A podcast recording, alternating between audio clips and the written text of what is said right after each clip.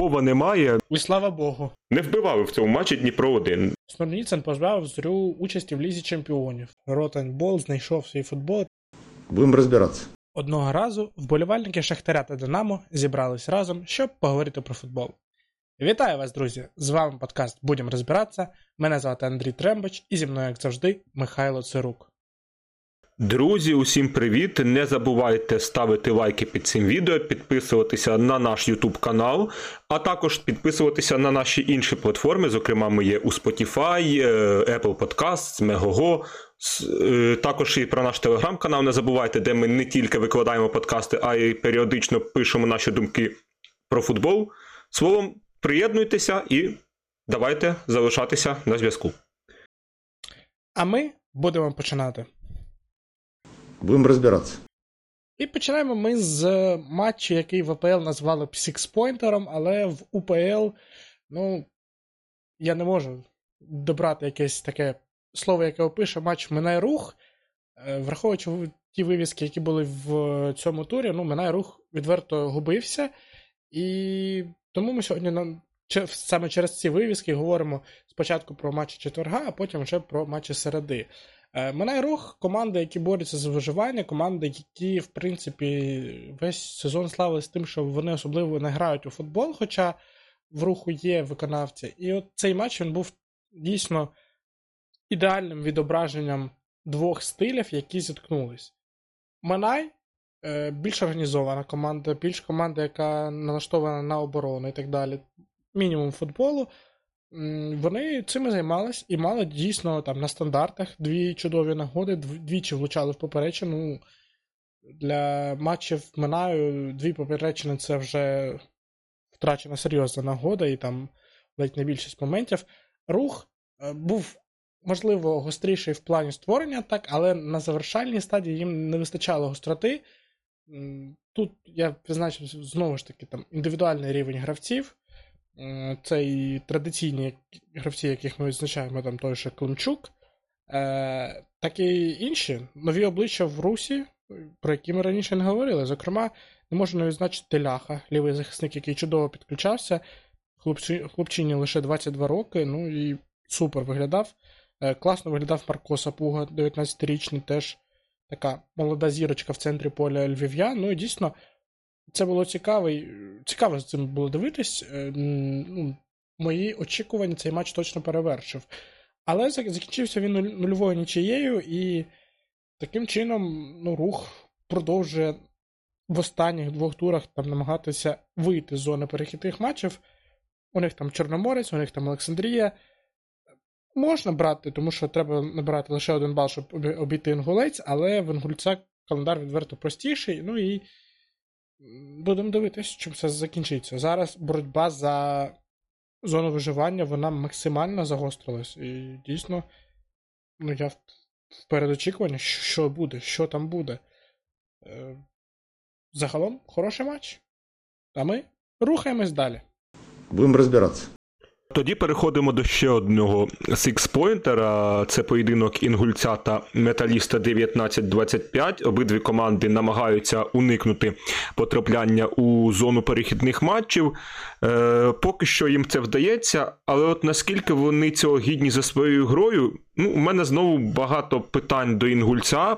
Насправді, команда максимально примітивна. Якщо Металіст дев'ятнадцять двадцять п'ять хоча б до цього раніше нам щось демонстрував більш схоже на футбол, то Інгулець і не намагається, власне, цього робити. Інгулець е, грає у свої флангові подачі, у свої виноси, в свою боротьбу і нормально себе почуває і за такого футболу. Е, матч, знову ж таки, дуже такий важкий був для перегляду, тому що в ньому е, вкрай мало було якихось подій, про які можна говорити.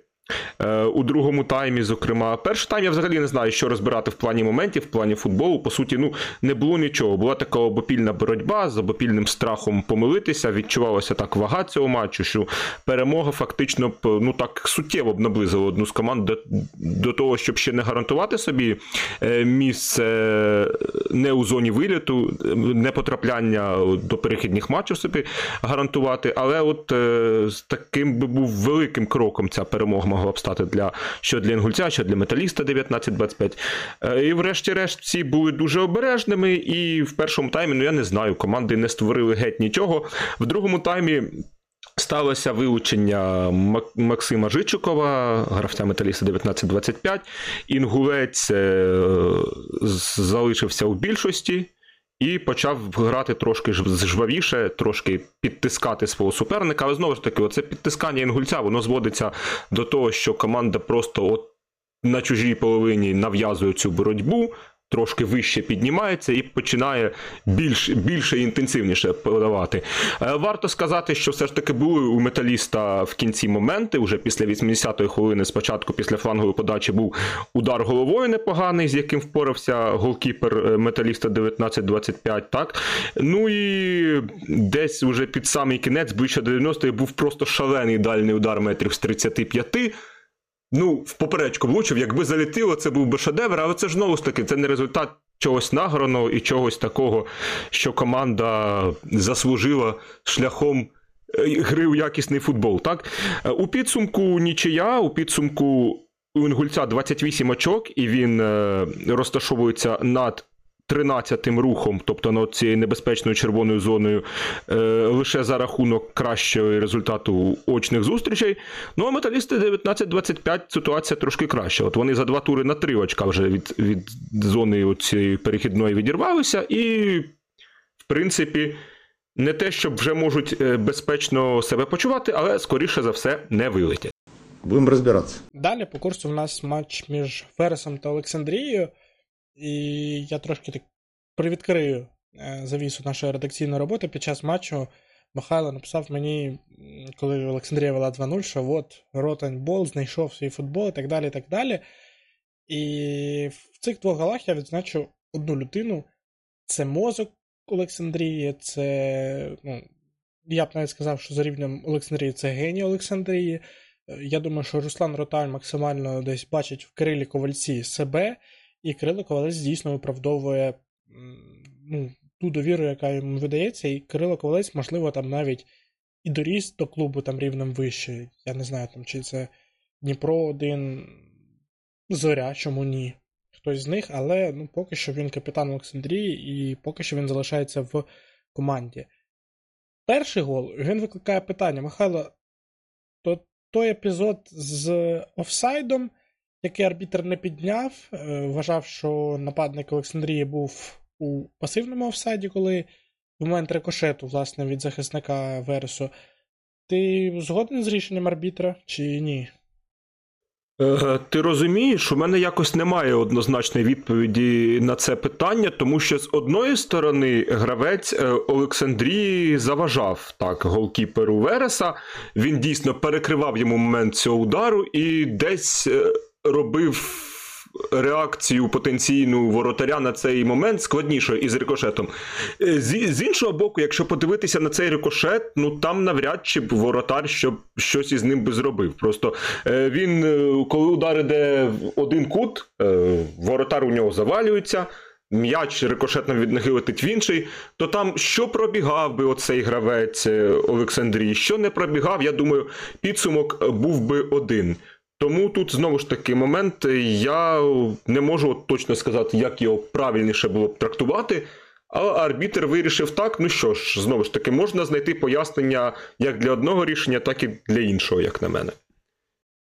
Я просто трошки не розумію, там, от ти сказав, що на цей удар навряд чи голкіпер все одно відреагував би, ну, але насправді якось це має бути більш чітко трактовано в правилах, і було б добре, якби цей момент подивились на ВАР, тому що, ну, гадати, чи дістане голкіпер чи ні, ну, арбітри навряд чи можуть. Тобто в них має бути чітке рішення, чи заважав він е- слідкувати, чи заважав нападник Олександрії слід- голкіперу слідкувати, реагувати на цей удар, чи ні.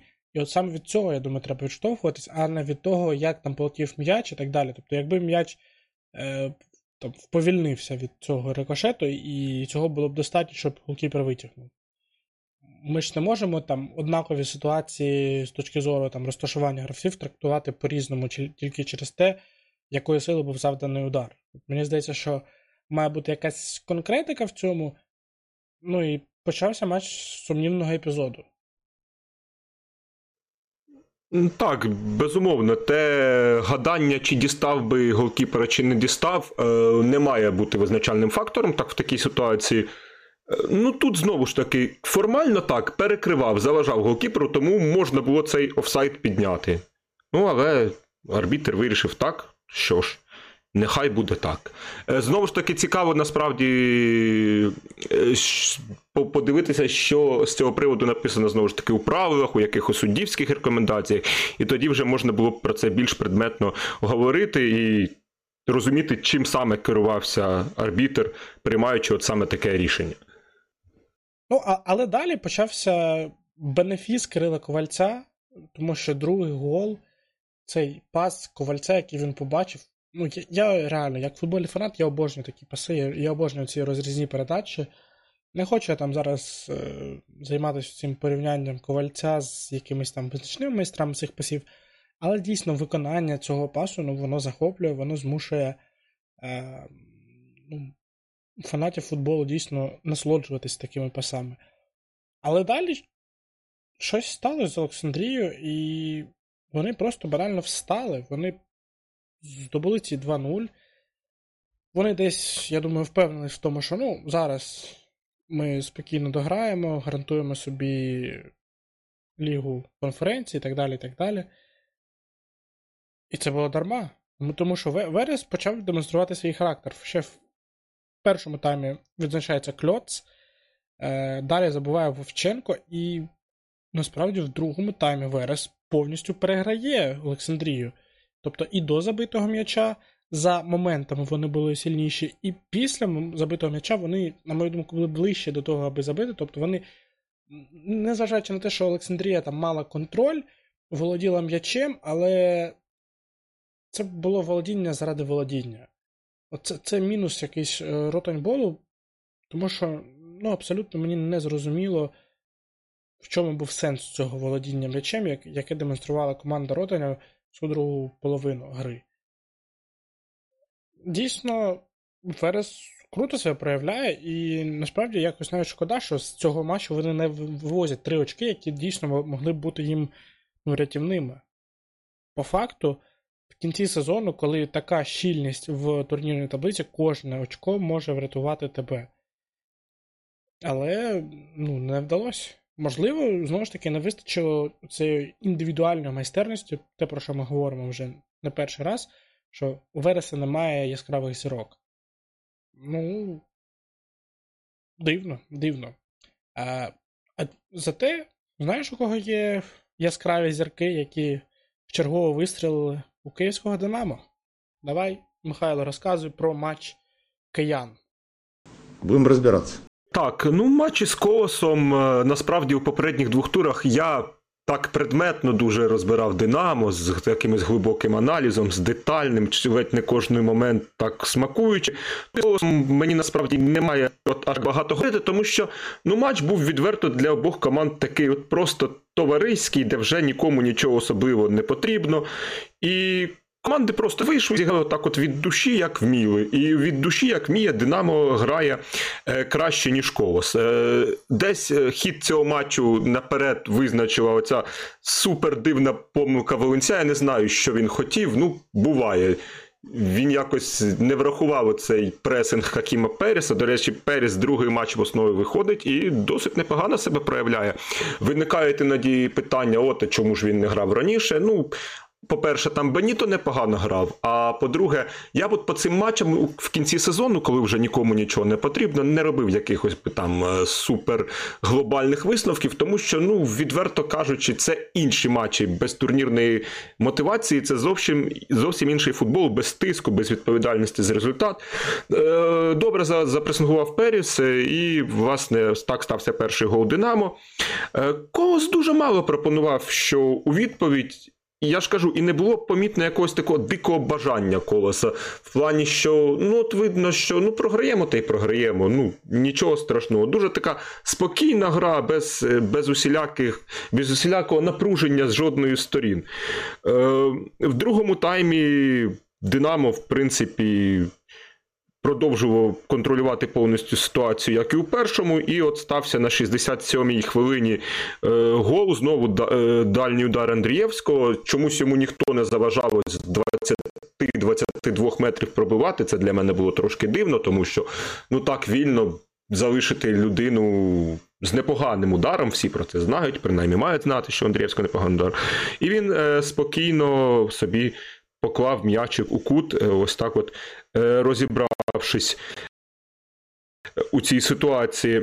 Далі сталася подія, яка найбільше мене, чесно кажучи, порадувала в цьому матчі. Це повернення після травми Миколи Шапаренка. Дуже довго чекав, дуже люблю цього гравця, дуже ціную його роль для київського «Динамо». Шапаренко вийшов і, до речі, виглядав так, наче ніяких восьми місяців без футболу не було. Дуже органічно влився, нормально себе почував. Грав у свій такий шапаренківський футбол, щось там дріботів, шукав постійно рух вперед, загострення. Шапаренко мені теж сподобався. Ну і ось, власне, от такій от ненапряжній атмосфері гра і котилася до свого завершення. Далі там пішли вже і від Колоса цікаві дуже кроки. Там під кінець матчу вийшов гравець з дві тисячі шостого року народження. Я не знаю, чи це рекорд, чи не рекорд. Думаю, ні, все ж таки не рекорд буде УПЛ за, за віком наймолодшого гравця, тому що сімнадцять років це вже, ну, думаю, були в нас сімнадцятирічні. Ну, а під кінець «Динамо» ще втретє забило. Там е... Шапаренко віддав асист, знову ж таки відзначив своє повернення результативною дією. Е... Змістився у фланг, прострілив, Волошин вже замкнув на дев'яносто третій. Ось таким був цей матч. «Динамо» в останніх двох матчах забило вісім голів. Пропустила один. До речі, ще одне повернення, яке відзначив, це Георгій Бущан, який навіть не в формі після травми. Ну, от якось він більше цієї надійності, ніж Нещерет випромінює. Нещерет, я не можу сказати, що він поганий голкіпер, а от з ним от якось більш все напружено. У Бущан більш впевнений у собі, у Бущані більш впевнений захист, і Бущан, власне, видав матч на нуль. Хоча й не турбувало його, особливо треба це визнати. Тож «Динамо» останні дві гри з рахунком вісім один загальним закінчує, але знову ж таки це дуже мало про що говорить, тому що коли немає тиску, і коли є тиск, це дві різні ситуації і дві різні гри абсолютно команда може демонструвати.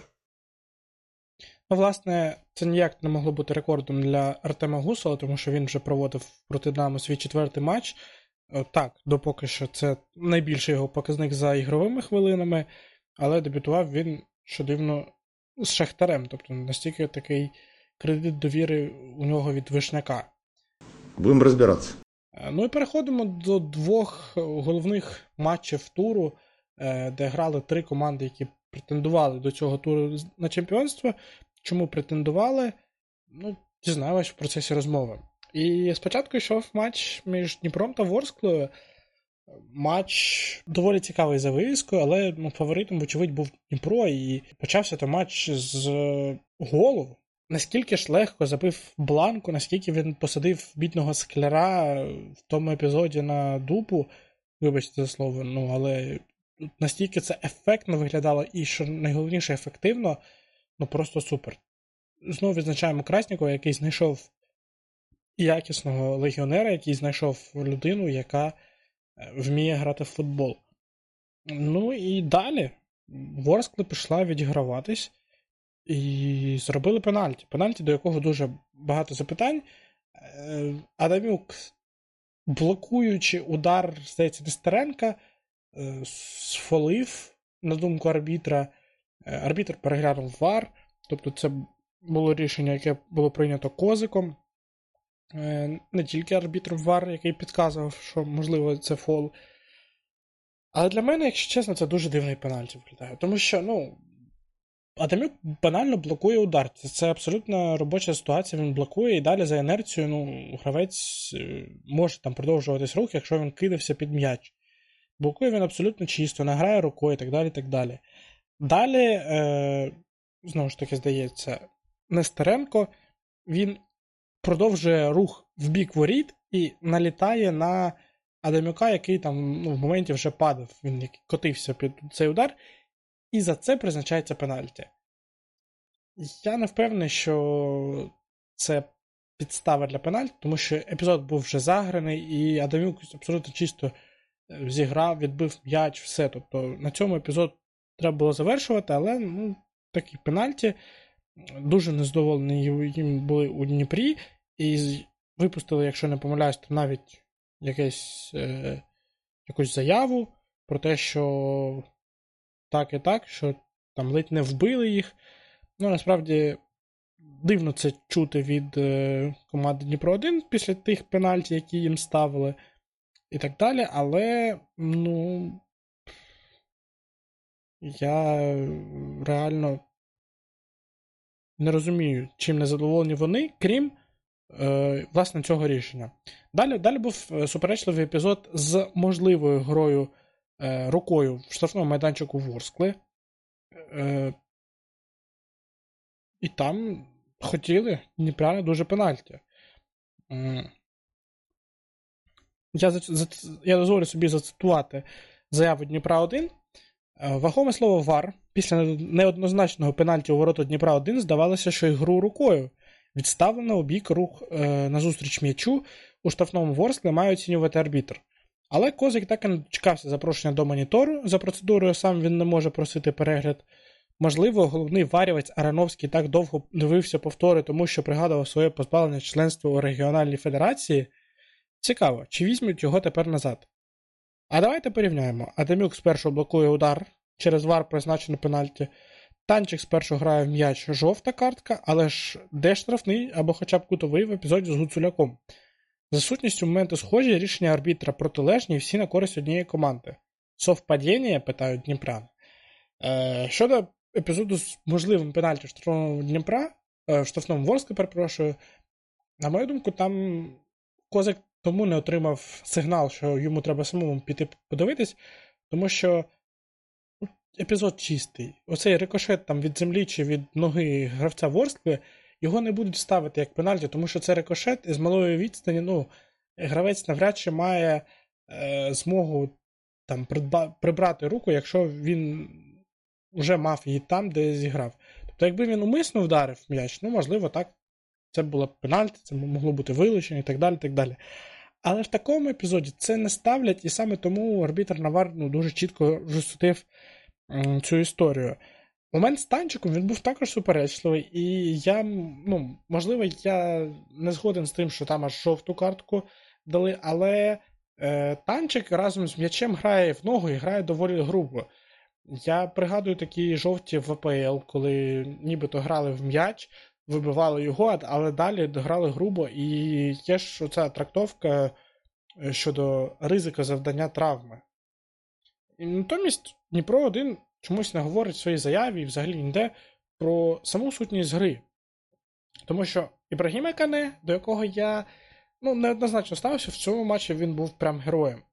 Е, героєм був він, і героєм був Віктор Скрипник. По-перше, наскільки організовано вийшла грати Ворскла.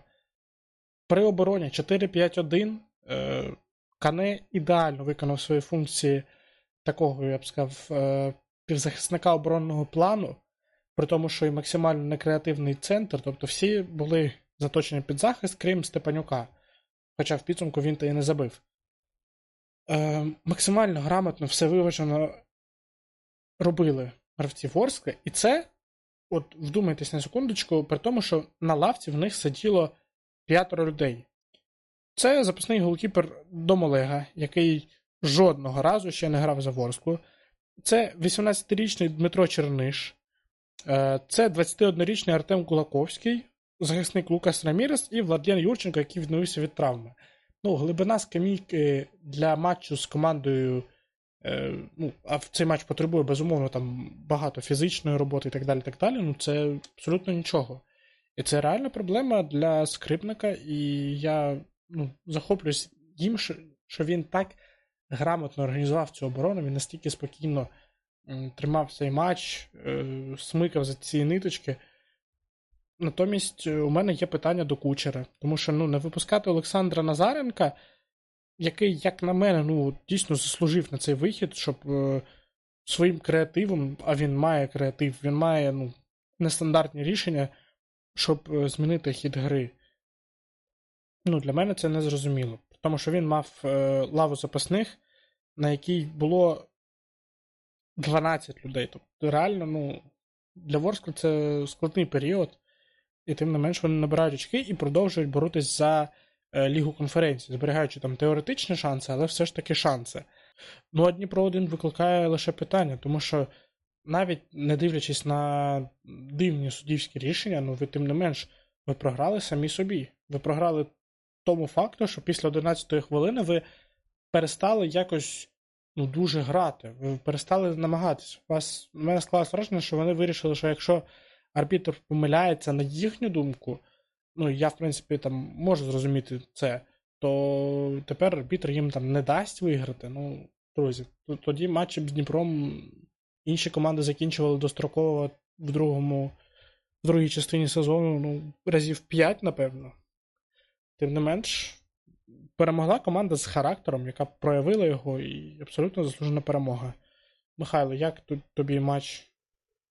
Е, мені сподобалася ця гра, особливо в виконанні Ворської. Я хочу подякувати насправді Ворській і Віктору Скрипнику, як тренеру цієї команди, що команда продемонструвала такий справжній спортивний принцип, спортивний дух. Е, зрозуміло, що Ворскла, ну, мало шансів, що вона дістане до Єврокубків, до Єврокубків, але вона вийшла в такому от знекровленому, скороченому складі, е, і вийшла проти Дніпра, і вона реально билася, вона просто грала в футбол, вона віддавалася, і просто люди вийшли і хотіли виграти. Це те, що ми хочемо бачити у кожному матчі УПЛ.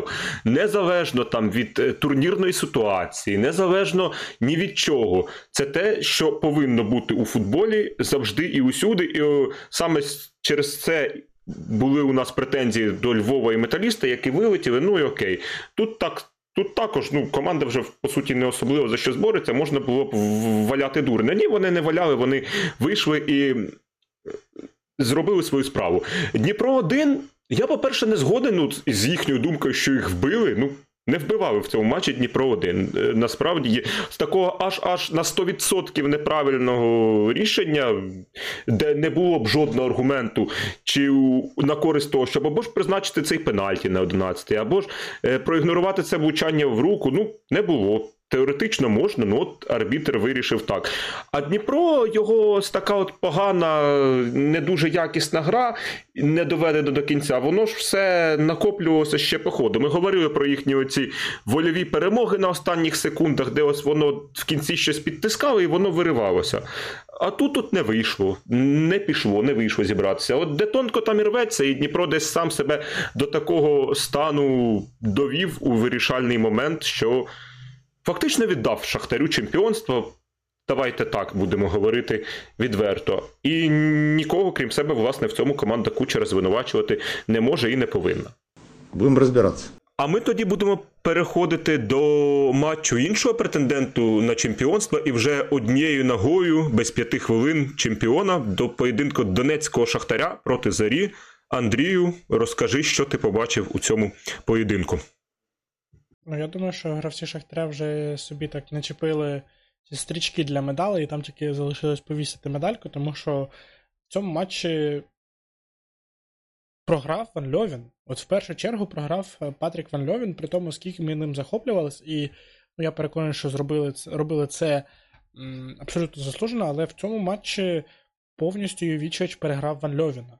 І дійсно Зоря, і ми це відзначали там в попередніх матчах, в попередніх випусках, вона налаштовується на те, щоб в перші двадцять хвилин постаратись забити швидкий гол, не пропустити самим і якось далі на контратаках вже робити.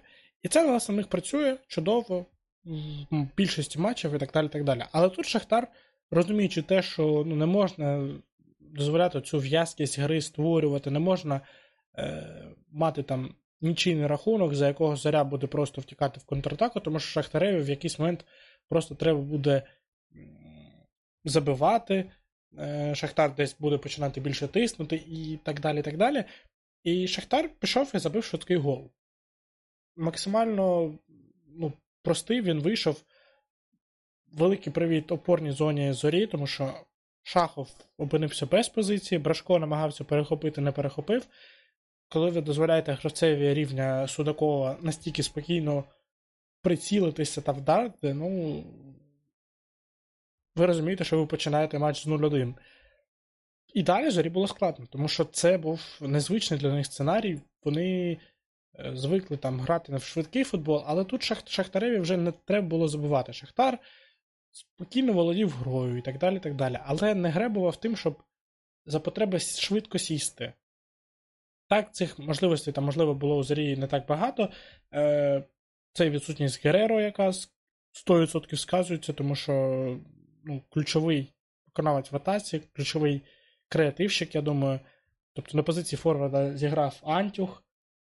Ну, загалом зіграв непогано, але не більше того. І перший тайм пройшов ну, десь в таку піддиктовку Шахтаря. А в другому таймі стався Смурніцин, і насправді ну, такий от факт, живіть, так би мовити, з цією інформацією, але за останні свої е, чотири матчі, де він проводить хоча б сорок п'ять хвилин, це його друга червона. В матчі з Колосом на десь п'ятдесят третій чи п'ятдесят п'ятій хвилині, десь там він отримав, тобто на початку другого тайму. Тут теж е, на початку другого тайму, якщо там це була друга жовта картка, і там воно ну десь не... Ну, не вплинуло на підсумковий результат, Зоря змогла дотримати цю перемогу і так далі, так далі, то тут Снурніцин добив команду, яка, можливо, там мала якийсь план на другий тайм. Причому добив абсолютно ідіотською, абсолютно ідіотським рішенням, абсолютно нерозумною дією взяти, вдарити Зубкова ззаду по ногах. Можливо, удар там був не такий сильний, щоб Зубков впав і так далі, так далі. Це, це нікого не хвилює. Згадайте матч Ліверпуль-Крістал Пелес, коли Дарвін Нуніс там нахилився проти захисника Пелес Андерсена. Він нахилився, він навряд чи там бив сильно вниз, але червона абсолютно по ділу. І тут та сама історія. І коли ти на вирішальному відрізку сезону ти вилучаєшся на ну, там, з п'яти матчів двічі, я думаю, що це привід для дисциплінарних покарань, в першу чергу, з боку Зорі. Тому що, е, можливо, можливо, цим рухом, цією дією Снурніцин позбавив Зорю участі в Лізі Чемпіонів. Тому що на, навіть е, нічия в цій грі і, там, наприклад, поразка Дніпра в матчі з Шахтарем, вони б давали Зорі вийти на друге місце і залишали б все, знаєш, в руках Зорі. Тут, ну, Ліги Чемпіонів скоріше за все не буде. Завдяки Снурніцину. Не буде Ліги Чемпіонів, це означає, що складніше буде потрапити до групового етапу Ліги Європи чи Ліги Конференцій. І це означає, що менше грошей заробить Зоря. Зоря – це команда, яка там потребує цих фінансових вливань сто відсотків. Зоря – це команда, якій там потрібно видалі викупати Гереро з Макабі. Там, здається, сума викупу стоїть півмільйона євро, і це ну, серйозні кошти. сто відсотків треба, щоб ці гроші були. І от таким рішенням, ну, мене, мене здивував дійсно Снурніцин. Ну і далі Шахтар, от реально він дограв. Не скажу навіть, що відбув номер, але максимально спокійно все зробив. Бондаренко забив. Ну, далі вже в якийсь момент просто Ван Льовін склав зброю, замінив Брашка, Болєцу, Шахова, і стало зрозуміло, що ну, Зоря більше тут ні за що не бореться.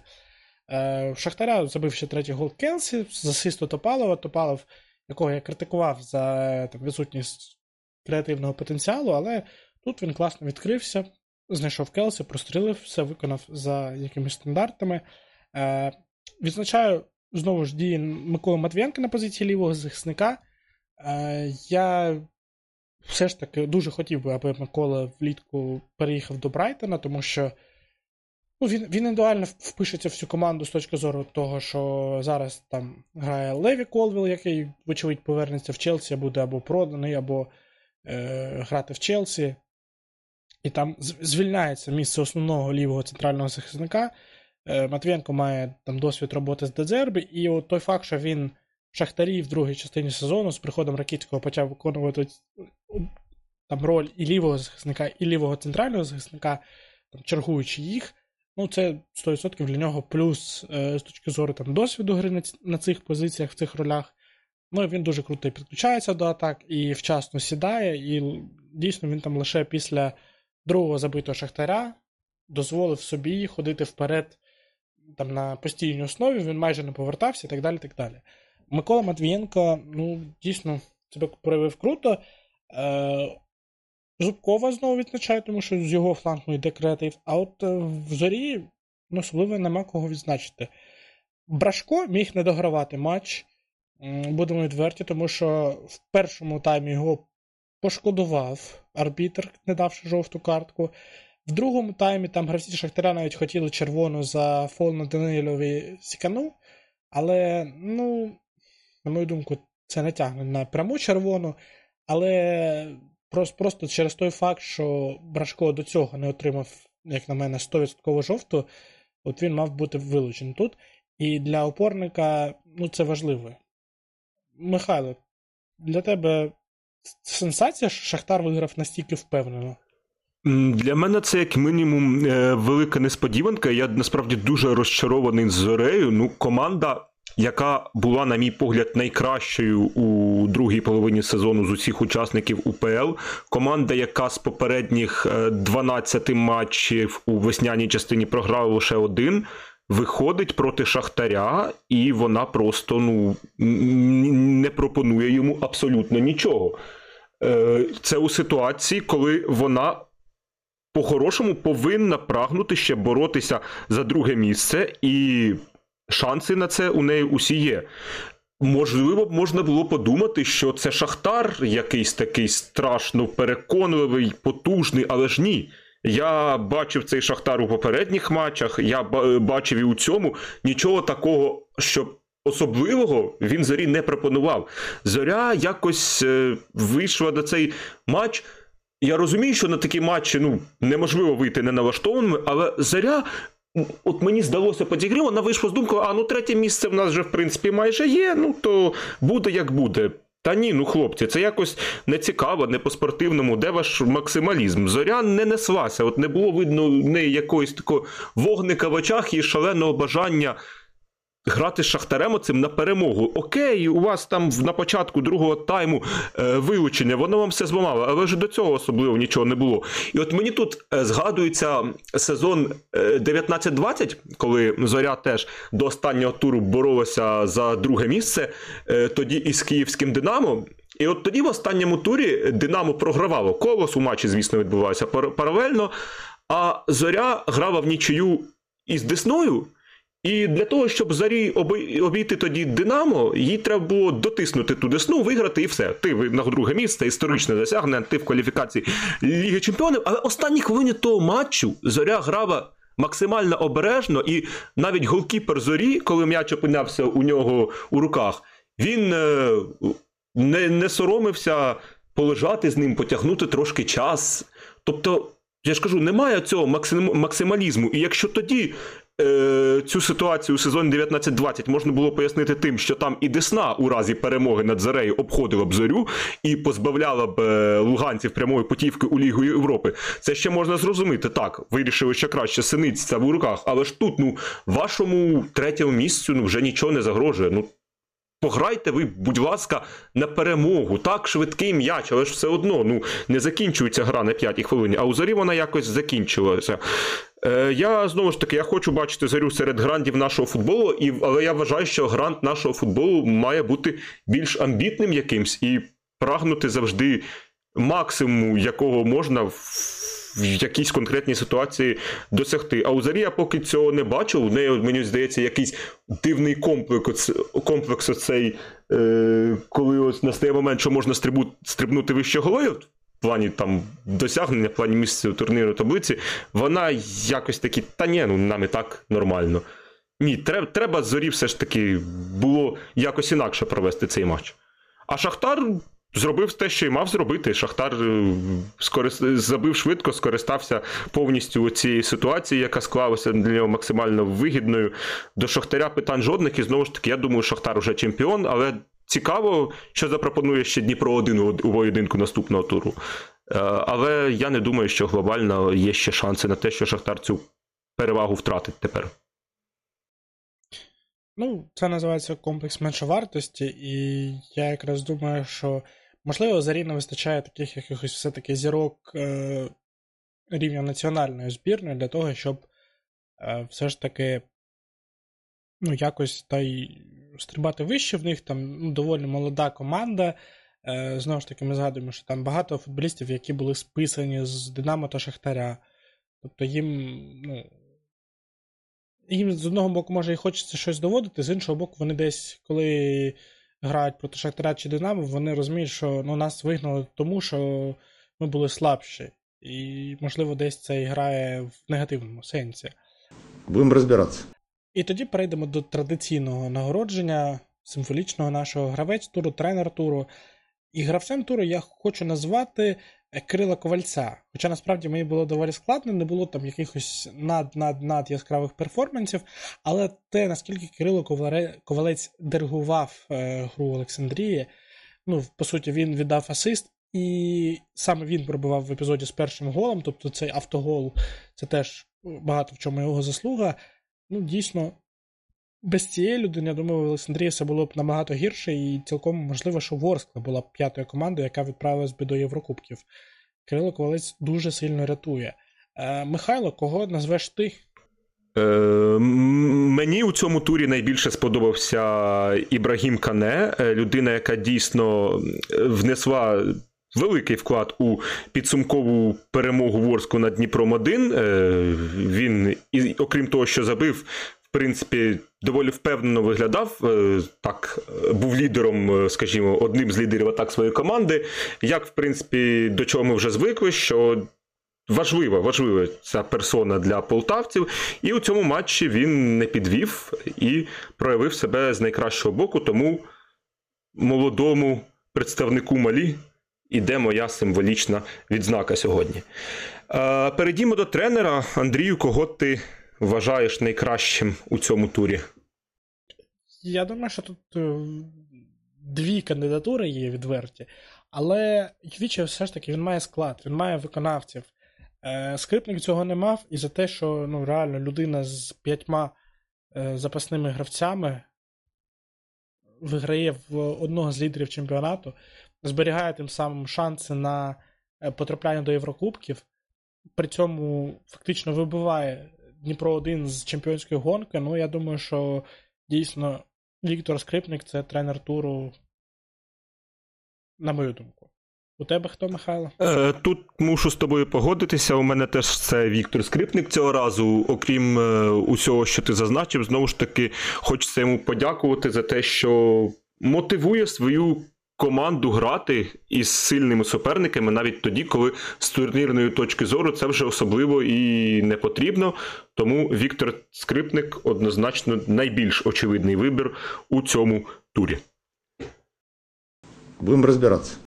І тоді поговоримо про тренера збірної України Сергія Реброва і його тренерський штаб, які обрали все ж таки заявку гравців на матчі з Німеччиною, Північною Македонією та з Мальтою, які пройдуть в червні, які ми будемо висвітлювати у випусках, тому обов'язково підписуйтесь, ми будемо прям намагатись детально кожен матч розібрати. Я думаю, навіть е- про кожен, принаймні офіційний матч, ми зробимо окремий випуск. Е- і давай пройдемося з тобою, Михайло, взагалі детально по позиціях, тому що буквально декілька годин тому було опубліковано список. Е- позиція голкіпера. Анатолій Трубін, Георгій Бущан, Андрій Лунін. Якісь питання є по цьому? Е, питань нема. Абсолютно цікаво, хто буде голкіпером номер один серед оцих, оцих трьох кандидатів у червневих матчах збірною.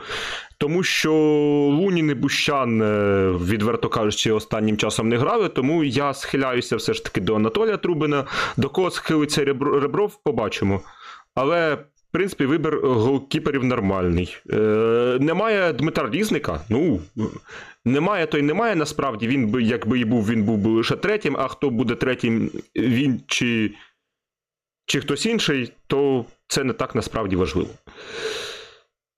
Правий захисник е, Олександр Тимчик та Юхим Конопля в основному списку, і Олександр Караваєв, який опинився у резервному списку. Як тобі не виклик Караваєв, Михайло?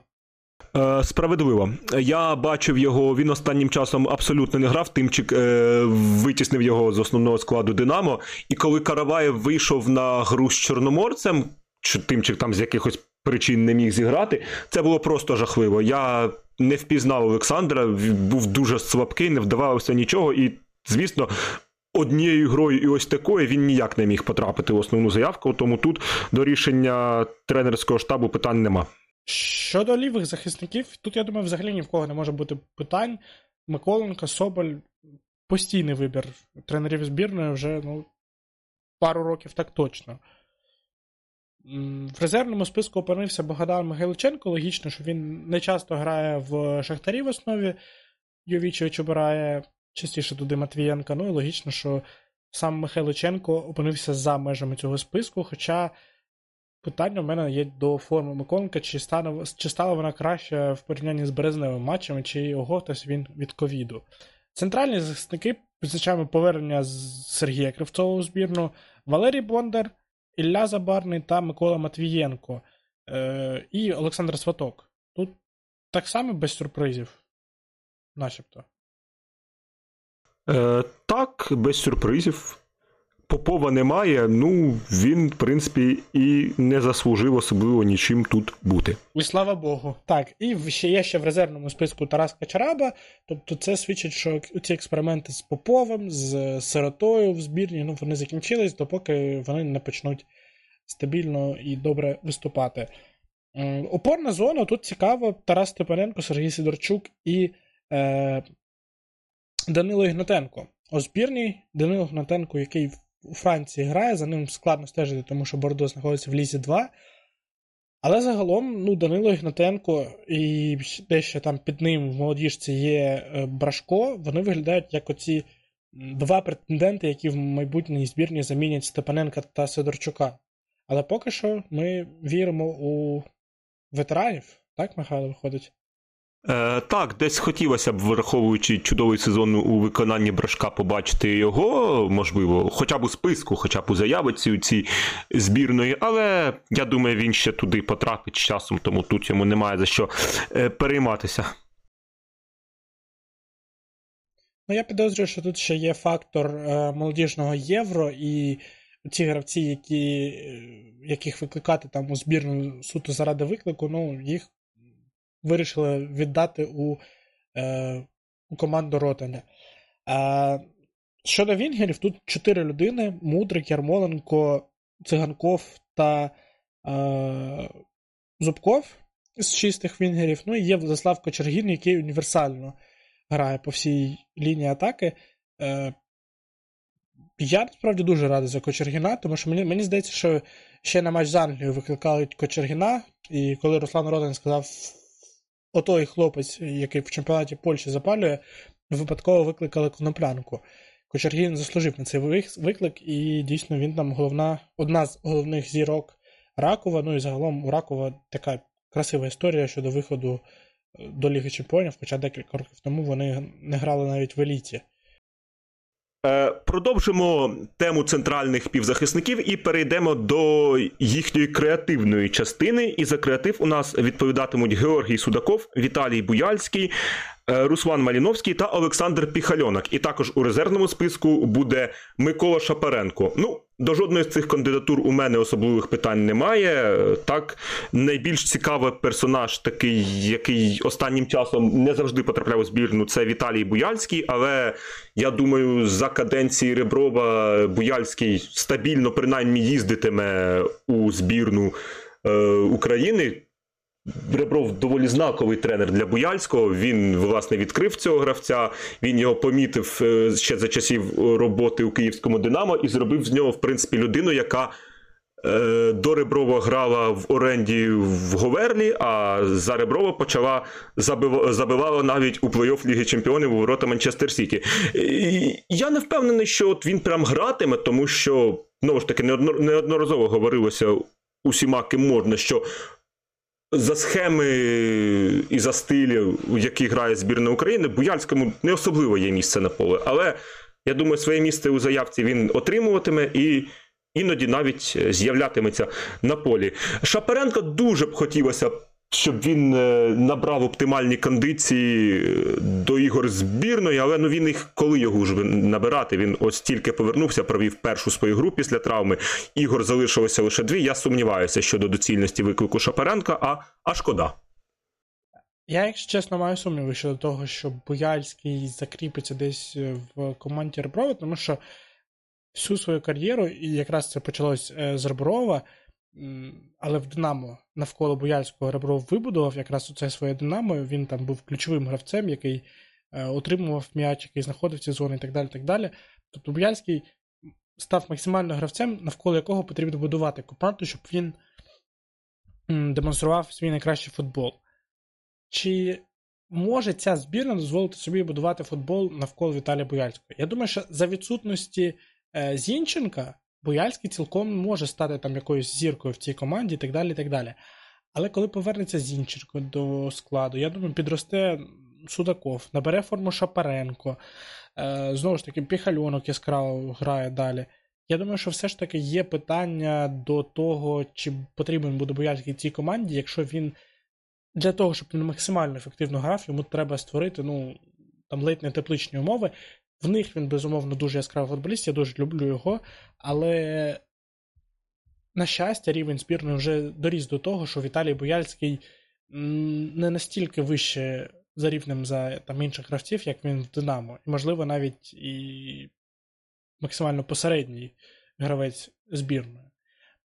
Зате отримав дебютний виклик Владислав Ванат, і разом з Романом Яремчуком та Артемом Довбиком, ну, Ванат абсолютно точно заслужив на цей виклик. У мене є питання до Романа Яремчука і його присутності, тому що людину, яку ну, фанати Брюгге намагаються вигнати, здається, з бельгійської команди, куди він перейшов, він не потрапляє в склад команди дуже часто, тобто, ну, не забиває голів.